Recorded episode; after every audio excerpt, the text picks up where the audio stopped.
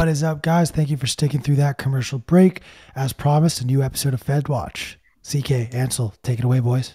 Oh, yeah. How's everybody going? Welcome back to another episode of Fed Watch. It is the macro show for Bitcoiners with a contrarian twist.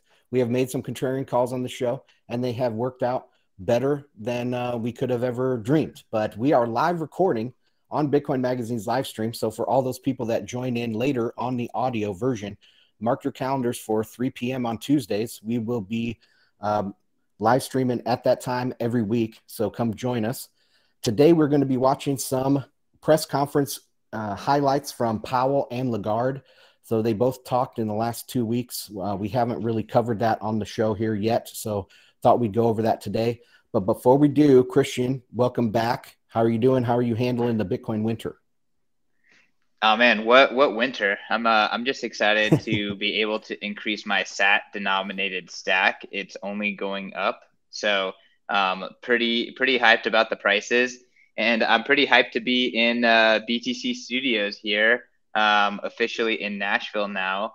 Uh, so a lot of fun uh, to be had here in Nashville, and I'm excited to make this room look a lot cooler uh, and and and bring a lot of energy out of, out of Nashville into San Francisco. But, Uh, without further ado, you know, let's get back into macro. Um, a lot has happened. I mean, uh, Angela, we can talk about, uh, you know, Fed raising rates despite what seems to be, you know, an economic collapse upon us, uh, the economy potentially moving into a recession. Uh, you know, this to many is thought that the Fed would be behaving in this way. Um, but so um, I guess back to you, Ansel. What do you think? And uh, maybe we should jump into uh, into some of these videos. Yeah, uh, tons happening with the Fed. We had um, Tone Vays on last week. Great show. So if you guys haven't seen that, go back and check that out. Um, we didn't get into the Fed very much at all. We talked a lot about Bitcoin, a lot about the Bitcoin cycles and that kind of stuff. So um, this week, we're kind of catching up on some of these things that we have let slip a little bit, but we do have Powell's speech. I took three clips, and I don't think, Christian, you had a chance to uh, watch these clips yet, so it's going to be a cold reaction from you, which should be great. And um, yeah, then we go on to Lagarde, same sort of thing. She uh, kind of came out and, you know, talked about their upcoming policy decision. So we have three clips from her, and I we do this because we like to get the the word straight from the horse's mouth. We like to get the um, you know, make our own decisions, watch what they say, you know, get a feeling for how they are in front of the camera. If they're lying to us, you know, we can kind of get the spidey sense where we don't believe something, or we think they're being uh, dishonest about certain parts or honest about other parts. And people should expose themselves directly to the source. That way they can make up their own minds. But um, that's all I have for the lead in. Should we go right into Powell's first clip? Yeah, let's, let's definitely do it. And I guess, do you want to give any context uh, before uh, Chris puts it on? Um, I mean, this is their press conference after they come out with their decision. So the way it works, um, when the Fed makes a policy decision, they will release it on their website. I think it's like two thirty p.m. And then about a half hour later, Powell comes out and talks uh, to the media. He has a prepared statement, and then he takes questions. So um, that's what we're going to be watching clips from. Let's get into it. Overall economic activity edged down in the first quarter as unusually sharp swings in inventories and net exports more than offset continued strong underlying demand. Recent indicators suggest that real G D P growth has picked up this quarter, with consumption spending remaining strong. In contrast, growth in business fixed in investment appears to be slowing, and activity in the housing sector looks to be softening, in part reflecting higher mortgage rates. The tightening in financial conditions that we've seen in recent months should continue to temper growth and help bring demand into better balance with supply. As shown in our summary of economic projections, F O M C participants have marked down their projections for economic activity, with the median projection for real G D P growth running below two percent through two thousand twenty-four. The labor market has remained extremely tight, with the unemployment rate near a fifty-year low, job vacancies at historical highs, and wage growth elevated. Over the past three months, employment rose by an average of four hundred eight thousand jobs per month, down from the average pace seen earlier in the year, but still robust. Improvements in labor market conditions have been widespread, including for workers at the lower end of the wage distribution, as well as for African Americans and Hispanics. Labor demand is very strong, while labor supply remains subdued, with the labor force participation rate little changed since January. F O M C participants expect supply and demand conditions in the labor market to come into better balance, easing the upward pressures on wages and prices. All right, Christian, you want to go first? Um, what was your cold reaction to that? Any uh, insights? I mean, I feel like I have less insights uh, than than you all, but generally speaking, you know, he kind of stated, you know, a little bit of the obvious, which is we're increasing rates, and therefore, you know, we're seeing some of the like, off, you know, the housing market is becoming, you know, is, is cooling down a little bit. Uh, we're starting to see uh, changes in consumer behavior uh, due to the increased uh, increase increase in rates. But uh, on the flip side, it just he he I, I didn't get a whole lot of it, I guess. Uh, you know, even when he was talking about what's happening in the labor market and how that's not really changed, uh, I did see some articles talking about how all of a sudden, because the wealth effect is gone, people are showing up for their minimum wage job again. Um, you know, we'll see if that actually plays out. But what he's saying is that nothing has really ch- changed. And maybe it's just it's too early to tell um, if that dynamic has changed. But um, ultimately, when I look at jobs and what, you know, how how people are choosing to spend their time, you know, my my base case is that that is really distorted because of the economic hurricane that we find ourselves in. Nothing really makes sense. It's difficult to allocate capital, and therefore it's difficult to allocate your time and spend your time doing something that Uh, you know, creates value, but is fulfilling as well. So that that's like one of the underlying issues with what is happening with a fiat-based world. Um, so not to go on a tangent, but uh, yeah, I didn't get, I, I guess I, I'm very curious with what you think, Ansel, and I'm sure that you have a lot more insights to pull out of that. Well, I love that you brought back in the economic hurricane, because we did hear that recently from uh, Jamie Dimon at uh, J P Morgan. And I, I tweeted, I said, yeah, we've been talking about that for over a year. But uh, so yeah, the, on this, particular there's video clip, evidence. Yeah, there's video evidence on this particular clip.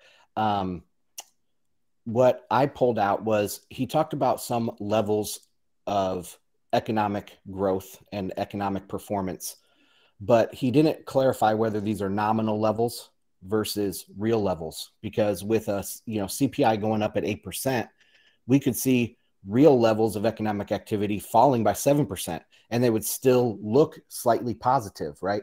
So I think there's a little bit of wordplay happening here, a little bit of uh, you know sidestepping, making out, making some uh, hard calls uh, on Powell's part, and that's different for us because we usually think that Powell is relatively a straight shooter. We've said that in the past here on mm-hmm. the show. So um, I think this, I guess it's easy is... to be a straight shooter when uh, when rates are going down, not the other way around. Yeah, that's true. He's has he's having to make some uh, semantic choices here because again, we're not they aren't in control of these things, and he's trying to massage the the message. So um, it's it's yeah, that's a, that's a really good observation. This is yeah. why I love listening to you talk about. Um, listening to you talk about, you know, what, what's happening with the Fed, because I feel like you understand the dynamics of the the person, you know, delivering the news or making the decisions a lot better. Um, and, and you can pick that out. Yeah. And he also said something we picked out previously was when, you know, they, um, they can't affect supply. They can only affect demand. And he says in here, in this little clip that we just watched, is that tightening uh, financial conditions should continue to temper growth. So obviously, to me, that means that they're trying to induce a recession. And uh, but later he's asked that direct question, which we will listen to here in a couple uh, clips from now. But um, yeah, so they are trying to reduce, induce recession, tamp down on demand so that prices come down. Um, he also said here that the labor force participation rate, or he talked about that, he mentioned that, and that was the only time in the entire one hour press conference that he mentioned the labor force participation rate, even though employment is one of their, uh, you know, is half of their mandate, yep. maximum employment. And he only talked about labor force participation once. So I thought that was really interesting.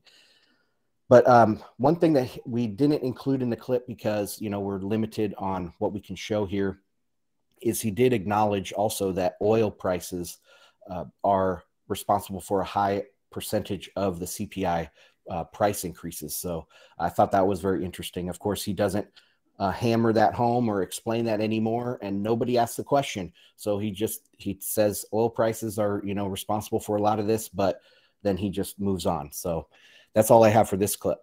Should we move on to the next one then? Yeah, no, I think, I think so. Against the backdrop of the rapidly evolving economic environment, our policy has been adapting, and it will continue to do so. At today's meeting, the committee raised the target range for the federal funds rate by three quarters of a percentage point, resulting in a one and a half percentage point increase in the target range so far this year. The committee reiterated that it anticipates that ongoing increases in the target range will be appropriate. And we are continuing the process of significantly reducing the size of our balance sheet, which plays an important role in firming the stance of monetary policy.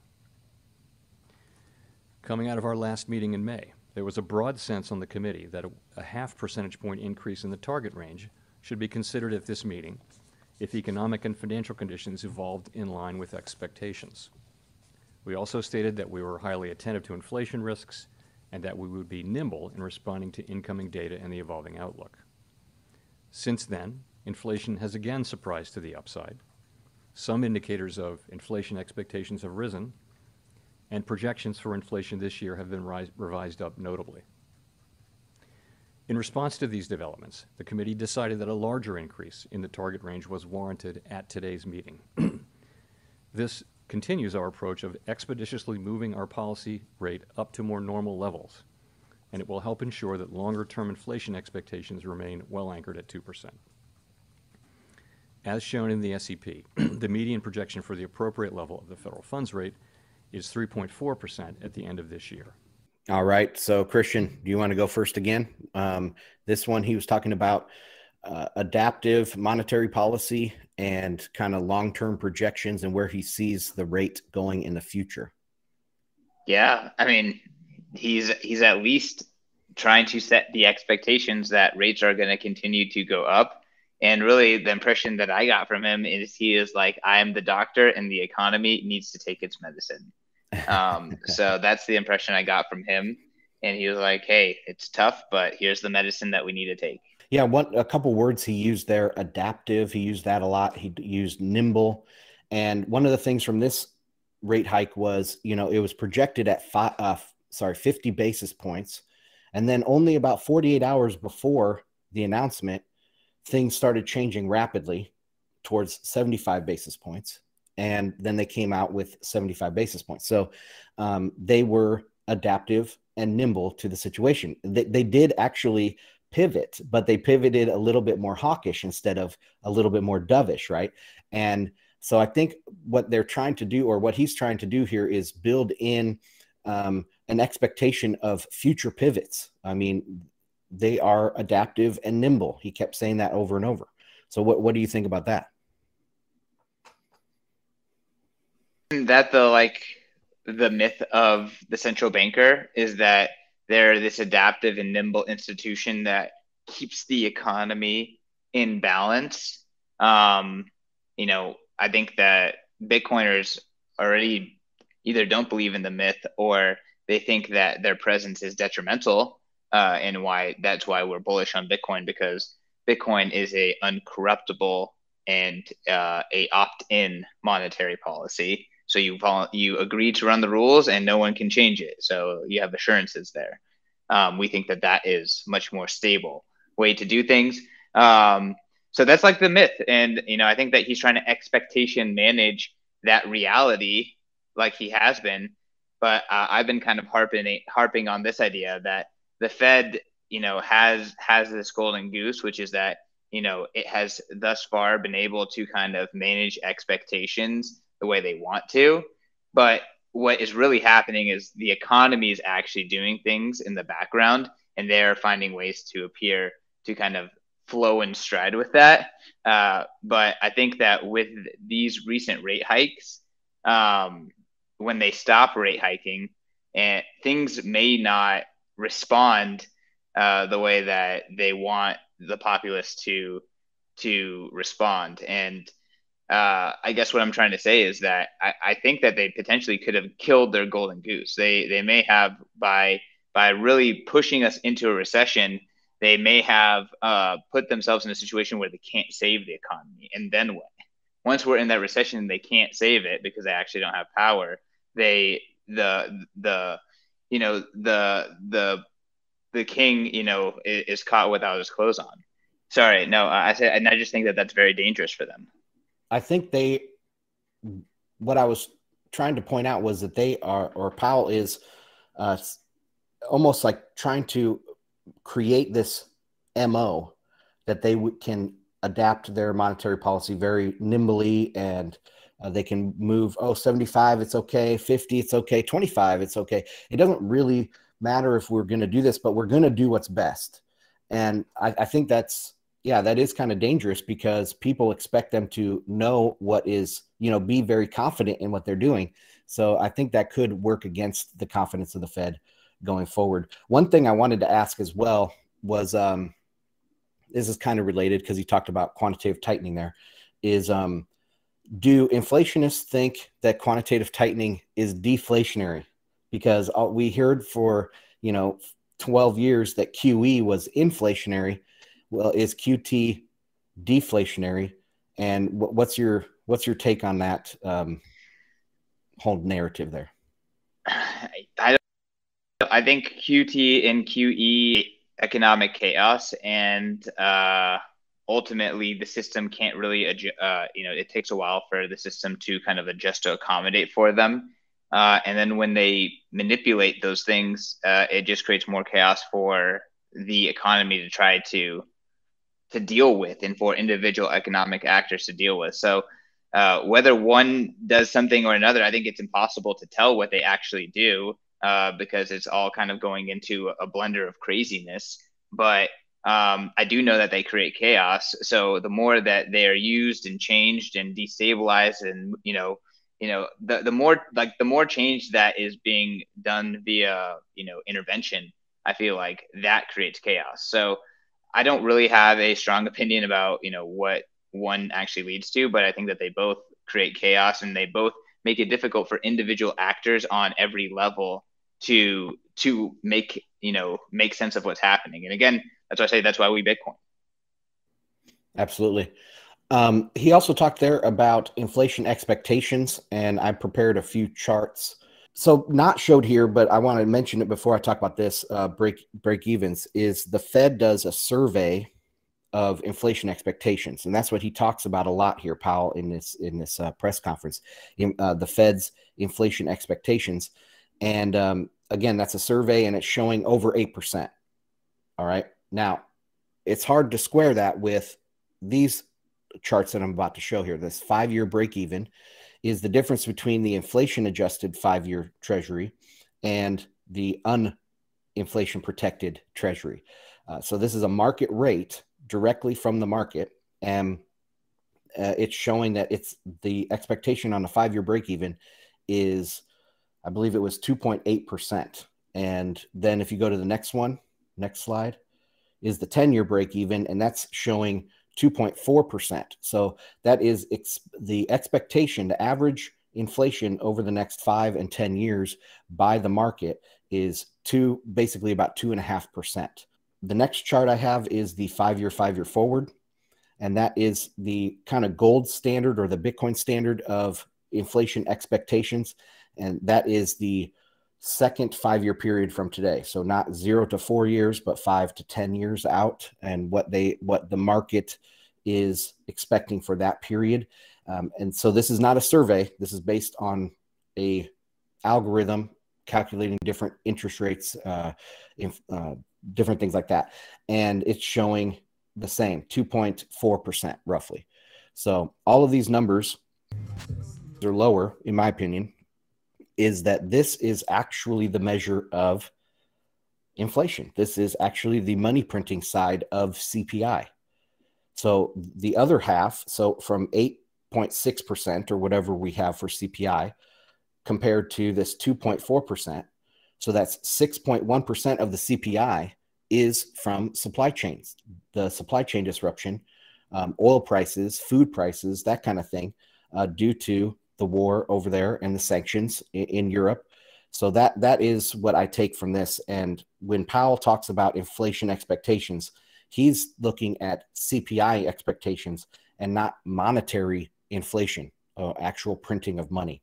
So that's all I have for these charts. Uh, Christian, what do you think? Yeah, no, I would love to stay on these charts and just kind of talk about it a little bit. Like, I think this is the basis of our quote unquote unpopular opinion on this show, is that it's very difficult to tell um, what is inflation because everyone is using different definitions of that. So, yeah. Uh, and then what the C P I captures does in, in any index that's trying to quote unquote capture inflation, that's not strictly counting like notes being printed, or what you're showing is expectations of inflation in terms of pricing.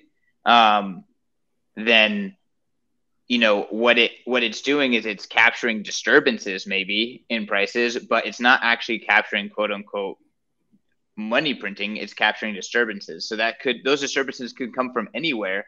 Right now, there's an enormous amount of disturbances. There's sanctions on key uh, commodity providers. There's war in key commodity and, and food and wheat providing uh, region, in a resource-rich region.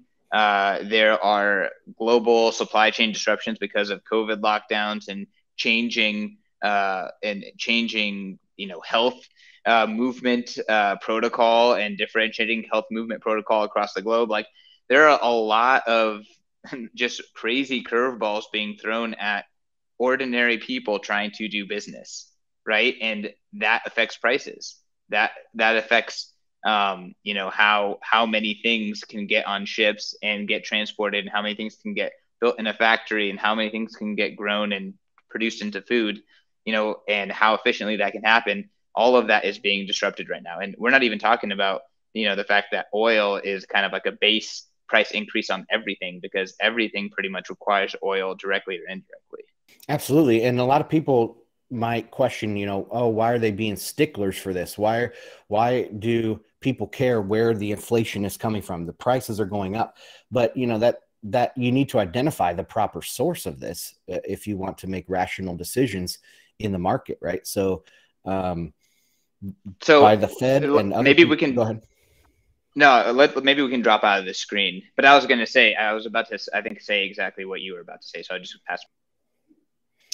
Yeah, so um, we, we need to identify the right thing, because we the Fed will talk us into the next recession. The Fed will, uh, you know, mess with our money supply. And if we want control of our money supply, if we want control of our destiny, we need to know the truth, where this these price increases are coming from. And also, I've said this recently now, uh, and it's it's not very popular to say, but price increases that aren't due to money printing, so this is like supply shock stuff, the, those are informational. You know, those are good because you can make more um, proper economic calculations if you have good price signals.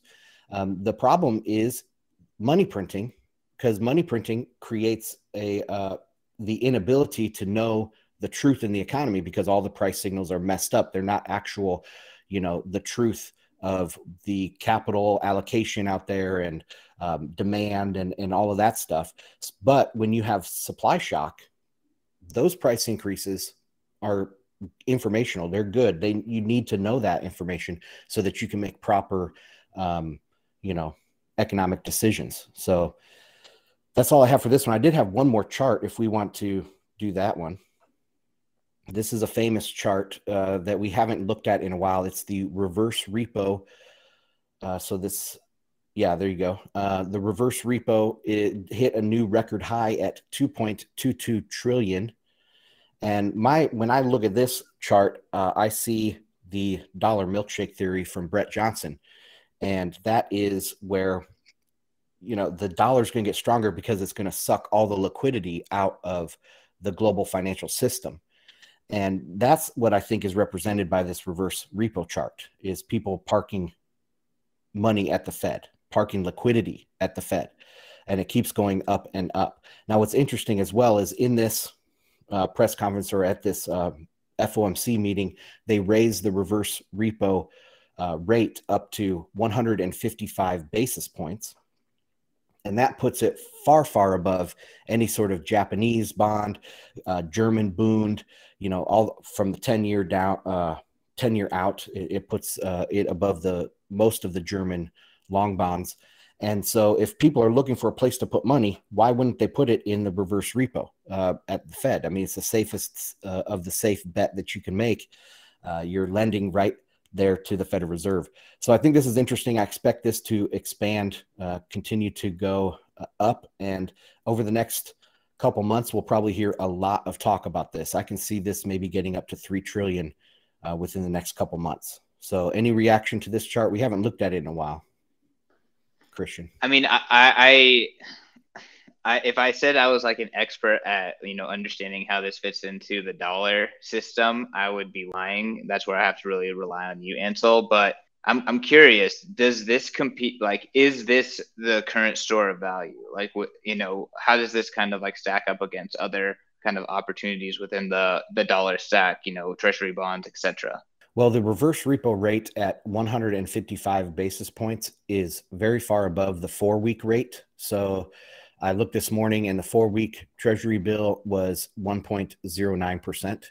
So this is almost fifty basis points higher than the four-week Treasury bill. And that, that brings up a question that Jeff Schneider brings up a lot, is how on earth is the four-week rate below the overnight rate?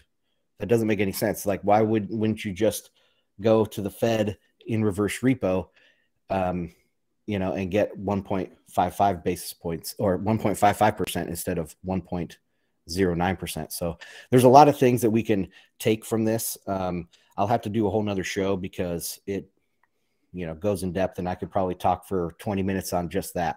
And we got some more clips to get to. All right. Yeah. So we have a lot more clips to get to. I guess last words before we get into this next clip. Well, I'll just set up this next clip real quick. So um, it's past the, you know, he has prepared comment section, and then he goes into que- uh, Q and A. And so this is part of the Q and A. During this Q and A, they people ask him about the, the unemployment rate, because he says that he wants unemployment to go up. And people don't like that. That sounds really weird. You want people to lose their jobs. So he's asked a couple times about that. Um, and he's talked about indu- inducing recession in this clip. So let's roll the clip, guys. Hi, Chair Powell. Matthew Bosa with Bloomberg. Um, so as you just mentioned, the committee is now projecting a half percentage point rise in the unemployment rate and the S E Ps um, over the next couple years. Um, and it removed a line from its policy statement about thinking that the labor market can remain strong uh, while it tightens policy. Um, you just mentioned that that is still your objective, though. So I'm wondering if you could explain why that line was removed from the statement, and also whether Um, this means the F O M C is trying to induce a recession now to bring inflation down. Not trying to reduce induce a recession now. Let's be clear about that. We're trying to achieve uh, two percent inflation consistent with a strong labor market. That's that's what we're trying to do. So let me talk about that sentence. Um, clearly, it's our goal to bring about two percent inflation while keeping the labor market strong, right? And and that's that's kind of what the S E P says. That the S E P has inflation getting down to two, two, a little above two percent in two thousand twenty-four with, with unemployment at four point one percent. So, and this is a strong labor market. This is a good labor market. Um, and as I mentioned, there are pathways to do it. But those pathways have become much more challenging due to factors that are not under our control. Th- again, thinking here of the fallout from the war in Ukraine, which has brought a spike in, you know, prices of energy, food, fertilizer, industrial chemicals, and also just the supply chains more broadly, which have been larger than, or longer lasting than anticipated. So the sentence that we deleted said that we believe that appropriate monetary policy effectively alone can bring about the result of two percent inflation with a strong labor market. And so much of it is really not down to monetary policy. It just didn't, it just, the, the, the sentence isn't, it, it kind of says on its face that monetary policy alone can do this. And that's that's not that just didn't seem appropriate, so we took the sentence out. And, and given the new projections for the unemployment rate, could you talk a little bit about what accounts for, you know, such reduced conf uh, confidence against, say, a month ago or three months ago that um, inflation will largely normalize on its own as these supply side issues uh, get worked out? Thanks. Well, uh, yeah, I, th I think you've seen, again, we've been expecting progress, and we didn't get that. We got, we got sort of the opposite. So I also think the situation really since the, you know, the consequences of the Ukraine war become more and more uh, clear, what you're seeing is the situation getting, getting more difficult. And you look around the world, I mean, lots of countries are, lots of countries are looking at inflation of ten percent. And it's largely due to commodities prices. But uh, all over the world, you're seeing um, these effects. And so, the, and we're seeing them here. Gas prices, you know, all-time highs and things like that.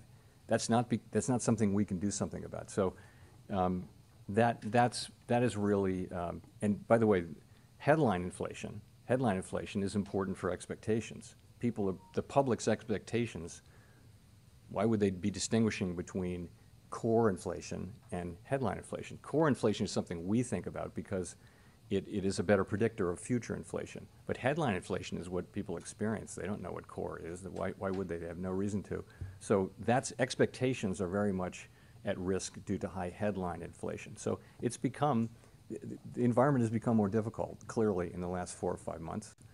And hence the need for the policy actions that we took today, hence our resolution to, uh, you know, to get Uh, rates up and, and ultimately get them to where we think they need to be um, in coming months. All right. So that was a longer clip. That's the longest one that we have here. Um, I just want to point out that, you know, he did talk a lot about the unemployment rate there and that they uh, need, okay, so you can't have, they, they don't think that you can have a stable uh, ec uh, economic recovery if you have too low of unemployment, because the way that they look at it is low unemployment means that there's competition for wages, and that will push wages up, and that will give people more money to spend, and it'll be a feedback loop for inflation. Uh, so their goal here is to uh, raise unemployment, which is kind of counterintuitive. Um, and I don't think it will work, but that I'm just explaining what they what they're saying. He also mentioned that uh, they have to control the things that they actually have control over. They, you know, affect the demand side. They can't control oil prices. They can't control those other things uh, like sanctions over there in Europe. So, and the last thing I will say here is he said that uh, we are, we were expecting more progress and we didn't get that. So to me, that's like, okay, well, you were wrong then, you're going to be wrong again. Uh, so what, what's your, what's your take there, Christian? Man, uh, well, I, I keep I, I keep tweeting and talking about this. You know, they're they're killing the golden goose they never knew they had. Um, you know, this uh, wealth effect that was going to their benefit, they're now killing that, and uh, now the world is seeing that. We are in this massive cluster F, and there's nothing the Fed can do, as they admit, about it, right? There's nothing they can do to fix the oil shortages. There's nothing they can do to fix the supply chain issues. There's nothing they can do to fix the state of the economy. All they can do is manipulate the plebs that are under their jurisdiction with tools that don't even work and end up actually making the situation worse. Um, but yet they have to, you know, straight face lie to you, the Bloomberg journalist's face, by saying that, hey, this market, this this is a healthy jobs uh, jobs market and economy, which everyone knows is not true. Because I'm driving down the road, I just drove across America, and I keep seeing diners that have signs saying, you know, employees needed, employees wanted, all this work that is available. But guess what? No one that, who could actually, you know, afford to live on the wages that they're, you know, economically able to pay can even live within that jurisdiction. Uh, or it, it, it, for whatever reason, it's easier just to get whatever social security or welfare or food stamps than it is to go out and make those very low wages. So um, I think right now, again, we are in an economic hurricane. I think that the Fed is continuing to make it worse. What they're doing, they admit, can't actually fix the the supply chain issues, and I think by inducing a, a recession, they're just going to put us in a worse situation, and they're also going to expose their inability to actually do anything. Yeah, I don't have anything to add on that, um, other than just to say, you know, they're he's playing semantic games. And this is the first time that I watched Powell where I was like, man, he's not really being honest for the most part in this press conference. So um, anyway, we we have about twenty minutes left. We got to get through all of Lagarde's stuff. So should we jump over to the E C B? Well, I guess just real quick, do you want to play psychologist on Powell and just okay. talk through and just talk through like maybe like what you think is going through his head right now? Well, they're confused. Uh, they they really do believe that there is this reinforcing cycle with uh, unemployment. And they, I mean, we went through this with Yellen and Bernanke before, where they were really worried about R star, which was maximum employment, or, you know, like the, the variable for maximum employment. And it never really worked. They were always behind the curve. It didn't, you know, they, like he, like Powell said here, they were expecting more progress. Uh, they were always uh, not getting it right and failing to predict where the economy was going to be just six or twelve months ahead. So um, th- this is just, they are unable to shift to a new idea. There has been no economic scholarship in the last twenty years of like real progress in economic scholarship. I think all of the economic scholarship has happened here in Bitcoin. And so it might take another five, ten years, but eventually these central bankers are going to, you know, like Saifedean might become uh, real high up there in the academic literature for um, economics, because he is making original content. And really the, the academics at the Fed, they, they just haven't come out with anything new in a very long time. So that that's my kind of take on it. So you think that this dip is catching is catching uh, Drome in a tough spot? You know, I would think everyone's in a tough spot because of the dip. He's really is he? Do you think he's in a tough spot? Yeah, I mean, I think they don't know.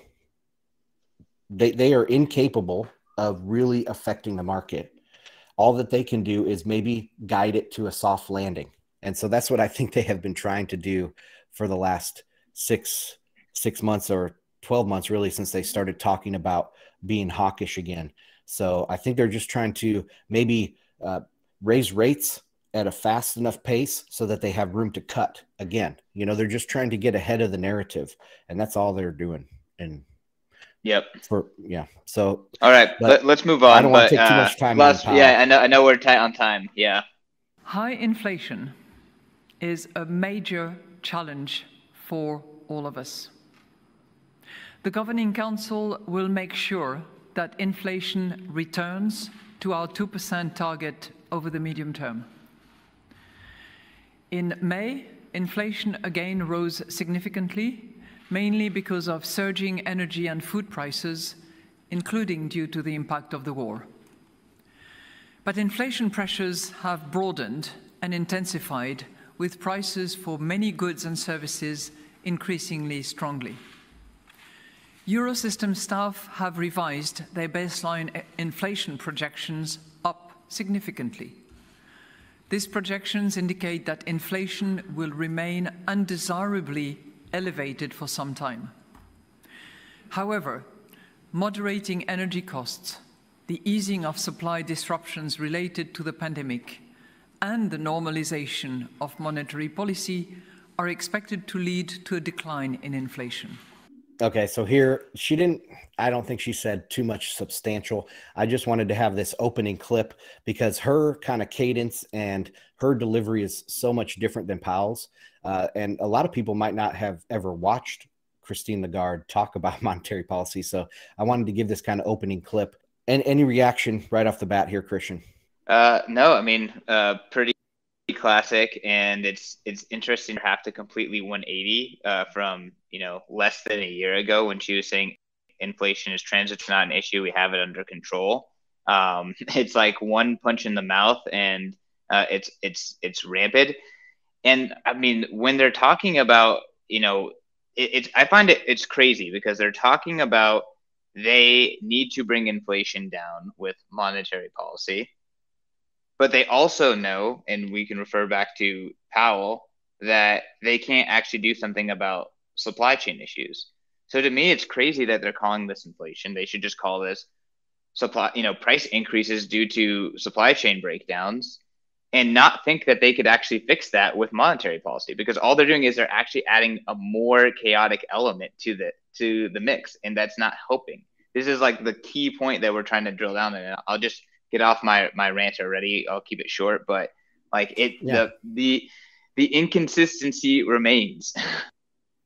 Yeah, and I mean they they blame the war, but the war really doesn't stop oil from flowing, right? It's the actual sanctions that they're putting on. So they're, they're once again, they're uh, diverting attention away from the left hand so that you don't see what the right hand is doing. Um, same thing with, hey, this is calling it inflation when it's not, and blaming Russia when they should blame themselves because they are doing the one, the ones doing the sanctioning. So, um, but what choice do they have, right? They're not willing to fight. We don't, we don't have to talk about this. I just wanted to throw well, that wrench in there. Well, I, I heard something interesting. Uh, just, I can't remember who said it, but if somebody uh, that I just watched a podcast on YouTube from this morning, and they called it a um, economic blitzkrieg. And I thought that was a really good way to put it, that they are trying to do war through economics and really crush, they tried to crush the Russian economy with this economic blitzkrieg, but it didn't work. So now we're kind of seeing what the fallout is from that. Um, But anyway, let's move on to the next. Let's move yes. on to the next clip. Throughout this process, the Governing Council will maintain optionality, data dependence, gradualism, and flexibility in the conduct of monetary policy. First, we decided to end net asset purchases under our asset purchase program as of July first, twenty twenty-two. The Governing Council intends to continue reinvesting in full the principal payments from maturing securities purchased under the A P P for an extended period of time past the date when it starts raising the key E C B interest rates, and in any case, for as long as necessary, to maintain ample liquidity conditions and an appropriate monetary policy stance. Second, we undertook a careful review of the conditions which, according to our forward guidance, should be satisfied before we start raising the key E C B interest rates. As a result of this assessment, the Governing Council concluded that those conditions have been satisfied. Accordingly, and in line with our policy sequencing, we intend to raise the key E C B interest rates by twenty-five basis points at our July monetary policy meeting. Looking further ahead, we expect to raise the key E C B interest rates again in September.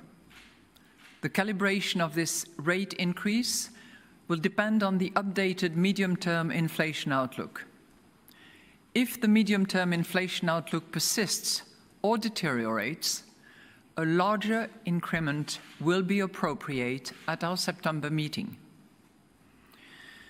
Third, beyond September, based on our current assessment, we anticipate that a gradual but sustained path of further increases in interest rates will be appropriate. In line with our commitment to our two percent medium-term target, the pace at which we adjust our monetary policy will depend on the incoming data and how we assess inflation to develop in the medium term. Within the Governing Council's mandate, under stressed conditions, flexibility will remain an element of monetary policy whenever threats to monetary policy transmission jeopardize the attainment of price stability. All right. Well, um, I just had to put this in here. I mean, I wonder why they do it in English. You know, like it's obviously now in the E U without England in the E U or Great Britain, like it's English is everyone's second language. And so like they have, they're given these big monetary policy uh, speeches and where they're supposed to convey this very important thing in like everyone's second language. Uh, I don't know that I just got that from her cadence and from her, you know, she's just being very slow. Did you notice that, Christian? Well, I mean, I think that watching English as a language, its dominance insert itself is a good framework to kind of understand how uh, a Bitcoin standard is going to really assert itself over time. Um, mm. Because ultimately it's like, it's the, cons the constant, and that's why it becomes the standard. Um, and, you know, even if it's not the preference for everyone, they want their, their uh, C B D C bucks or whatever, you know, we'll get to a world where everyone will at least, you know, trust Bitcoin enough to, to accept it. Uh, and and and that's how the standard forms. So um, I just wanted to make that connection. And in terms of like what she's talking about, I feel like it's kind of interesting watching her follow the Fed, right? She's effectively mm-hmm. two quarters behind the Fed um, in terms of, you know, these actions to quell inflation. And I'm interested to see if she's almost being bullied into this behavior when she she was effectively saying no, full full steam ahead, you know, not very long ago, and the Fed was actually changing its its direction to deal with inflation.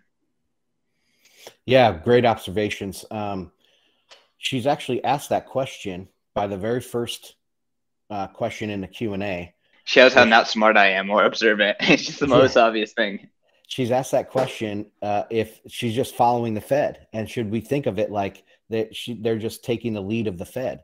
And of course she says, no, don't think that way. But it totally comes across as, yeah, they're just two quarters behind. She, so. she one eighty'd so hard. And like, she was literally giving the complete opposite opinion when Powell started, you know, kind of changing his direction. Yeah. Another thing I pulled out um, of this press conference that I, we didn't have a chance to show uh, because we only had six clips here, but uh, they talk about the Fit for fifty-five and the Repower E U programs. And I'm not familiar with these, but I'm assuming they're climate programs, like um, some sort of E S G type programs. And what she said specifically was that they're going to make the E U more resilient to global shocks. And I don't think anyone else probably picked up on this, but, you know, I call the, the, the E C B here, Lagarde, the Davos crowd. They're the globalists over there. And so they really like globalization, right? And they, they want globalization to continue. They want to be in charge of this globalized rule-based order. And so they really hate deglobalization or any talk of deglobalization. But right here, when she says that these things are going to make E U, the E U more resilient to global shocks, to me, that's almost like letting the mask slip a little bit and show that, yeah, they are, they're almost ready to accept that deglobalization is going to happen. And they are, I don't know, it, it just seemed like a very big moment to me, because I think of this global uh, globalization versus deglobalization all the time. And this struck me as very like in line with deglobalization. Um, Well, again, it's a, it's a complete one eighty. And just two quarters yeah. ago, she was talking about globalization, more globalization, and you mm-hmm. were effectively laughing at her. I do remember that. Again, yep. Listeners, you can go back. We talked about it. Yeah, something else um, she said here that's sounding exactly like Powell, again, like you said, is, quote, if, we, if demand were to weaken in the mid, medium term, it would lower pressure on prices. So how do you weaken demand? Well, you crush demand by crushing uh, people, crushing consumers, crushing the economy. So uh, it sounds just like the Fed. All right, let's get on to the last clip of the day. This is working out pretty good timing. So uh, this is a short one. And we so I wanted it. to set this up. Yeah, I wanted to set it up real quick is that it's about fragmentation. Uh, she talked about that very briefly in the very first clip that we played. Um, but that is the idea that credit spreads from, you know, the pigs, the Portugal, Spain, Italy, Greece, that these uh, uh, credit spreads will affect these more indebted nations a lot more as the E C B is raising rates, right? And there's this um, worry about fragmentation within the Eurozone. So she pounds multiple times saying we are committed to anti-fragmentation. We have different tools. We're going to use all of our tools, but you know, she never really uh, breaks down what she means by that. But anyways, we've been talking about the breakup of Europe for a long time on this show too. Yes, yes. And the coming European debt crisis two point oh. This is kind of what we're, we're talking about here. But um, the so the um, this question that we're going to play, she just is getting frustrated because people keep asking her about this fragmentation. So let's roll the clip. On the conditions that would trigger um, the anti-fragmentation, let's be clear. It, the, the, the, the critical point is monetary policy transmission, and we are very attentive to make sure that it transmits throughout the entire euro area. So there is no uh, specific level of yields increase or lending rates or bond spreads that can unconditionally trigger this or that.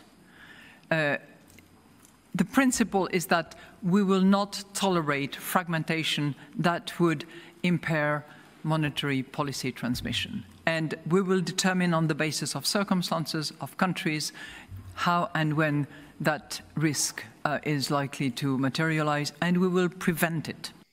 We will prevent it. We will not tolerate it, but we're not going to tell you exactly how, but we will not let it happen. So what's your reaction, Christian? Yeah, just like they can't prevent oil prices from going up, they can't prevent that, but they can uh, they can create a recession and make the plebs hurt in the meantime. Yeah, um, I have an article here that I wanted to read through. So um, it's because a couple days after this press conference, because this is like almost two weeks ago now that uh, that Lagarde spoke, and the market did not like it. This anti-fragmentation stuff really kind of uh, hit some bad notes in in the broader economy. So she, they, the E C B came out and tried to fix it right afterwards. And so I wanted to read this article. This one is from Reuters, and the headline is E C B pledges new crisis tool to help indebted southern states. The European Central Bank promised fresh support for the bloc's indebted southern rim on Wednesday, tempering a market rout that threatened a repeat of the debt crisis that almost brought down the single currency a decade ago. Government borrowing costs have soared in the nineteen-country currency bloc's periphery since the E C B's E C B unveiled plans last Thursday to raise interest rates to tame painfully high inflation. But the bank failed to reassure investors it would contain the rise in borrowing costs, making only a vague pledge and stoking fears it was abandoning more indebted nations, such as Italy, Spain, and Greece, which have struggled for years under the weight of massive debt piles. Reversing course just six days later, the E C B said it would direct cash to more indebted nations from debt maturing in a recently ended one point seven trillion euro pandemic support scheme, and it would work on a new instrument to prevent an excessive divergence in borrowing costs. Quote, the Governing Council decided to mandate the relevant Eurosystem committees together with the E C B services to accelerate, to accelerate the completion of the design of a new anti-fragmentation instrument for consideration by the Governing Council, the E C B said after an extraordinary meeting. But the E C B chief, Christine Lagarde, also tried to temper expectations, arguing that the E C B's job is taming inflation, not helping budgets. Quote, we cannot surrender to fiscal dominance, Lagarde said at a forum in London. Neither can we surrender to finance dominance. We have to deliver on our mandate, end quote. So that's the what's happened since this meeting, and I think it's very interesting. It's going right down, step by step, down this uh, European debt crisis two point oh, and we called it way back a year cool. and a half ago. Yeah, no, I, I don't want to stick long on this, but like think about this idea of both being adaptive but not being able to adapt to like effectively having a mandate first and not a people first policy. You know, like that's a tough place to be. You both have to be, you both control, c- control, you don't actually control, but you control by responsibility and by, you know, what people uh, believe you control um, by name, you control, you know, what is going to happen. And at the same time, your mandate is not necessarily going to be people first. It's just a tough place to be. And again, like This is why humanity needs something that isn't controlled or can be controlled or tries tries to manipulate. Like, this is why we urgently have to get away from this baloney. And this is why I'm so appreciative of Ansel for doing this amazing research and uncovering a lot of, you know, the dialogue, you know, people don't listen to um, that they need to, so they understand the intention behind central banking and why it's not a good thing. Absolutely. I will make everything available for the um, listeners and viewers in the show notes. So uh, check out the Fed Watch, um, YouTube, or sorry, the Fed Watch podcast feed. And uh, I will be tweeting it out. So you can follow me on Twitter at Ansel Lindner. Um, I also do a companion post that comes out hopefully within a few days of the podcast over on Bitcoin Magazine. But anyway, we will get make sure we get you a link to see the charts and to watch these videos if you are an audio listener. So that's all I have today, Christian. Yo, we got some good shows teed up. I'm really hyped for them. And uh, yeah, I'm hyped to be in the Nashville studio. I'm loving what is going on with Q and P. Y'all can follow me at C K underscore snarks, and back to the hosts. Ansel, I want to give you one last opportunity. Bitcoin and Markets was excellent last week, as always, man. If if you're not oh, subscribed yeah. to his newsletter, the newsletter in particular, you really should. Forgot to plug that. Thanks, Q. Um, yeah, bitcoin and markets dot com is my website. I do a free weekly newsletter there.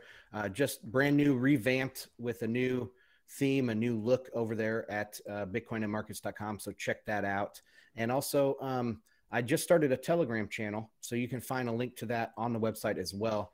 Um, hopefully, we can get that grow growing and get some good conversation going. We'll have to link that here too. Let's go. Absolutely. Booyah. I got to do my obligatory shills now, but ticket prices for Bitcoin twenty twenty-three are going up on next Friday. Guys, subscribe, follow the three of us. Friends, this has been an incredible episode of Bitcoin Magazine Live. As Q said, follow him, follow me, follow Bitcoin Magazine on Twitter for more exciting updates every day here where you normally expect it, on all your favorite platforms. We'll see you tomorrow. Peace.